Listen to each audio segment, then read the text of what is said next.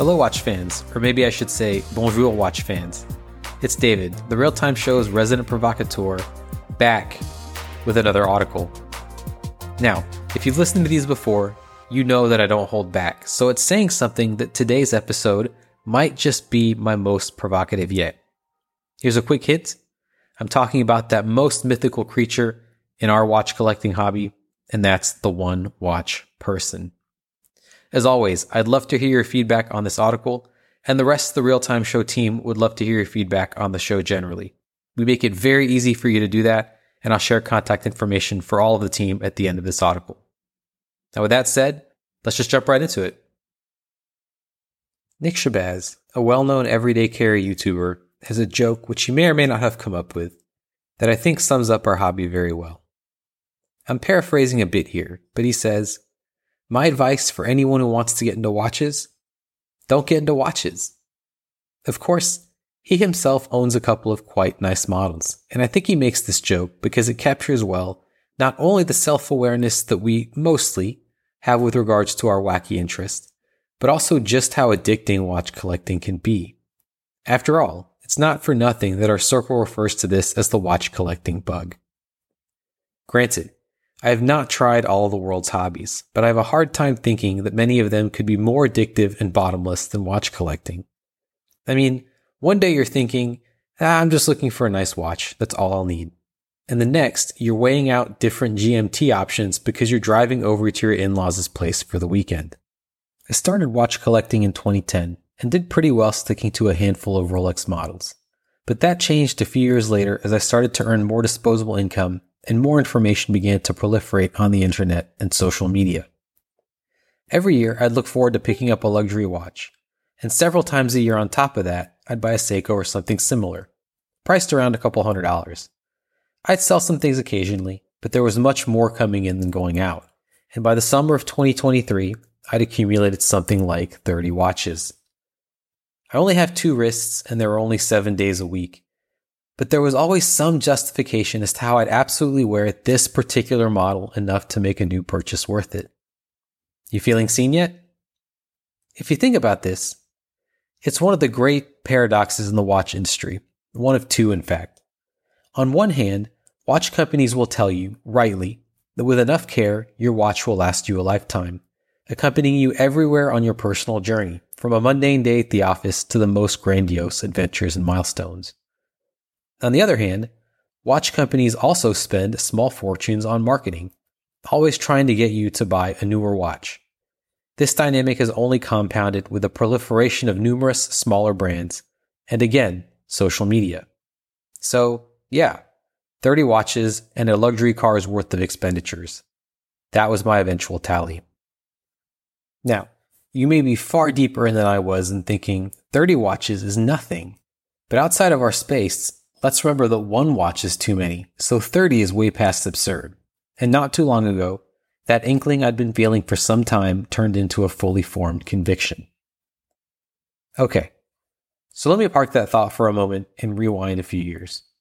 I sound American, but I'm actually not. I grew up in a French and English household, and around 2016, I started thinking that I wanted to head back to France to see how I could make a life there work. I'm happy to say that I was able to reach that goal years later, finally moving back permanently in November 2020. Planning and executing an international move during COVID was a wild experience, but, and I am totally aware of how ridiculous this sounds, one of the most stressful aspects was figuring out how I was going to get all my watches overseas. How I managed that is perhaps for another audicle, but more importantly, just as my surrounding changed, changes to my watch related habits really happened once I started living here. Crucially, differences in insurance policies meant that I had to keep pretty much everything offsite in a safe. And that's when my views on watch collecting started to shift pretty dramatically. From that point onwards, I was only able to have one, maybe two, quote, nice watches out at any given time. And I would find myself often thinking, first, it's really nice getting to wear this watch regularly. And second, wow, I have a lot of cash parked in that one safe deposit box. To top it off, I was only able to go to the safe sporadically, even more so now. So if I started at one particular watch that I liked and then switched out because I just felt like I had to wear the others eventually, it could be months or even years before I could rotate back to it. That realization accentuated even more just how frankly foolish it was to spend a couple of thousand euros on something that I might really only wear a handful of times per decade. It sounds obvious, but that dynamic is completely antithetical to what I should have been aiming for. If you're into watch collecting, you're probably already aware of our hobby's other great paradox, which is actually sort of related to the first. Everyone is always looking to score the next piece, while also reassuring themselves that they will become a quote, one watch person someday. I'd always thought about this as well, and in fact, that was my justification for buying every new watch that came my way. Yes, this watch is absolutely practical enough that if I had to sell off everything else, I'd be happy with this one watch. Effectively, I was not a one watch person, but rather a person who owned multiple one watches. Not the same thing at all. After my move, though, circumstances basically forced on me a taste of being an actual one watch person. And let me tell you this, it's pretty freaking great. I understand that some people take great joy in poring over their watch box as they prepare for the day. But personally, I started to really appreciate that all I had to do to put the finishing touch on my morning routine was walk over to my nightstand. Also, as I've gotten older, I've tried to be much more rational in how I spend my money. For me, it's not so much the amount I spend, but rather how much enjoyment I'll get from spending that sum. Wearing the same watch over and over and over again made me feel very happy that I was fully and finally getting my money's worth out of a given expensive purchase. So that was 2020. Now let's fast forward to roughly the present day, summer of 2023, with another big life event looming becoming fully settled in France by buying a house. If you've been through that experience, or perhaps you're planning for it, you don't need me to tell you that it's expensive. And the spending doesn't end when you sign the papers. Not even close. On top of that, and this is where the depths of my watch sickness become fully apparent, I had my eyes on yet another watch. Since visiting a Cartier boutique with my wife, I had a very strong urge to buy a Santos. But of course, those are expensive, and my newly opened eyes would not stand to purchase yet another watch that would spend most of its life in a safe. And so, yet again, began what I call the dance.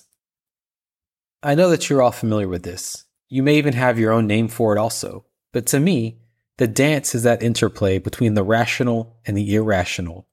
That dialogue that goes on in our heads that says things like, yes, you are about to make yourself house poor, but you absolutely must have this trinket whose MSRP could furnish most of it.